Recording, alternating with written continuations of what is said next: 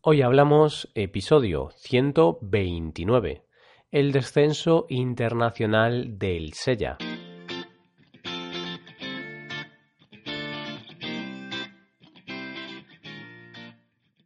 Bienvenidos a Hoy Hablamos, el podcast para aprender español cada día.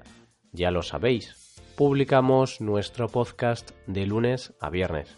Podéis escucharlo en iTunes, Stitcher o en nuestra página web hoyhablamos.com. Recordad que en nuestra página web tenéis disponible la transcripción completa del audio de este episodio. Hola de nuevo, queridos oyentes. Hoy entramos en un nuevo mes, agosto. Este es uno de los meses señalados para los amantes de las fiestas populares en España. Por ese motivo hemos decidido traerte en este y en los próximos episodios de este mes algunas de las fiestas más destacadas de nuestro territorio. Hoy hablamos del descenso internacional del Sella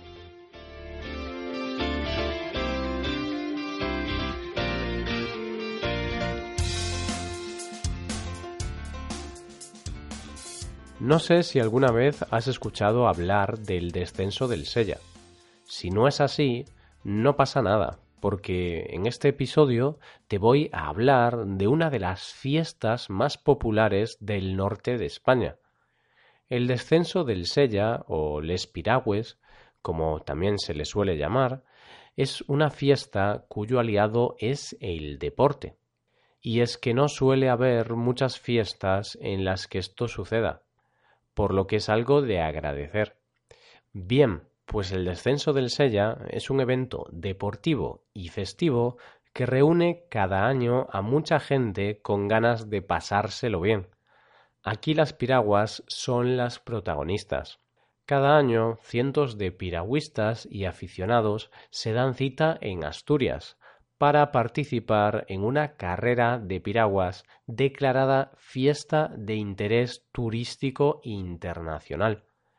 Lo bonito de todo esto no es la carrera en sí, que también lo es, sino el ambiente positivo y festivo que rodea a esta actividad y la belleza del paisaje.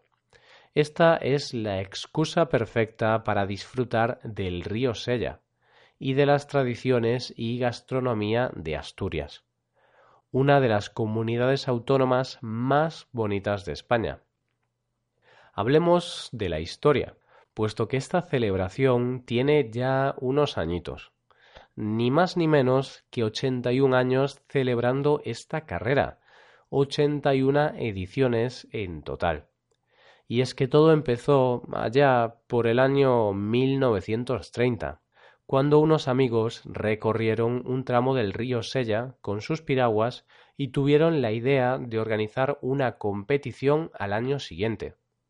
Digo que son 81 ediciones y no 87, eh, no porque no sepa contar, sino porque debido a la Guerra Civil Española, esta competición se dejó de celebrar durante unos seis años así que 81 son las ediciones celebradas hasta ahora. Eso en cuanto a la historia. Hablemos ahora del recorrido. Aunque te he dicho que esta competición tiene un tono festivo, no hay que olvidar la exigencia de la prueba, ya que son alrededor de 15 kilómetros de recorrido los que separan a y Ribadesella, los dos pueblos donde tiene lugar la salida y la llegada. Como te digo, son 15 kilómetros en los que, como no tengas una mínima preparación, puede ser difícil llegar a la meta. Hay que recordar que es un río, y en los ríos hay corriente, por lo que se hace necesario tener una buena condición física. Bueno, y si no es así, tampoco pasa nada. Lo importante es participar. Aquí se pueden apuntar tanto piragüistas profesionales como aficionados. Por algo se conoce esto como la fiesta de las piraguas. Aquí lo más importante es pasárselo bien. Además de los participantes que van por el río con sus piraguas, hay otros atractivos. Por ejemplo, a un lado del río y siguiendo la carrera está el llamado tren fluvial, un tren lleno de personas que disfrutan de la competición, mientras que al otro lado del río está la carretera, por donde coches y caminantes siguen a los piragüistas de una forma muy animada. Como te decía antes, la competición es la excusa perfecta para celebrar este día. Este es un encuentro de varias culturas. Aquí llegan participantes y visitantes de todas las partes del mundo, con la intención de disfrutar de las charangas, que son pequeños grupos de músicos, bandas de gaitas, gigantes, cabezudos y de muchas cosas más. Y es que cuando la competición llega a su fin, toca disfrutar de la riqueza cultural y gastronómica de Asturias, los bailes folclóricos acompañados por el sonido de las gaitas. La sidra o la deliciosa comida asturiana son reclamos muy atractivos para visitar estos lugares. No sé si has tenido la oportunidad de probar alguna vez la sidra, la bebida asturiana por excelencia. Esta es una bebida que a mí particularmente me encanta. La sidra no es más que jugo de manzana, eso sí, con un poco de alcohol, nunca más de un 8%. Pues, como es de esperar, la sidra no falta tras la celebración. No hay verbena o chiringuito en Riva de Sella sin esta bebida. Hablando ahora de la estancia, lo que hace mucha gente durante este día es acampar. Esta es una buena alternativa para aquellas personas que quieren vivir el descenso del Sella de una forma más divertida. Es posible ver tiendas de campañas por todos lados, Cualquier lugar es bueno para instalarse. Yo, por ejemplo, soy bastante fan de las acampadas. Creo que es una buena forma de conocer gente nueva a la vez que te ahorras algo de dinero de alojamiento. Todo esto no suena nada mal, ¿verdad? No me extraña que muchas personas consideren el descenso del Sella como uno de los eventos más atractivos del año.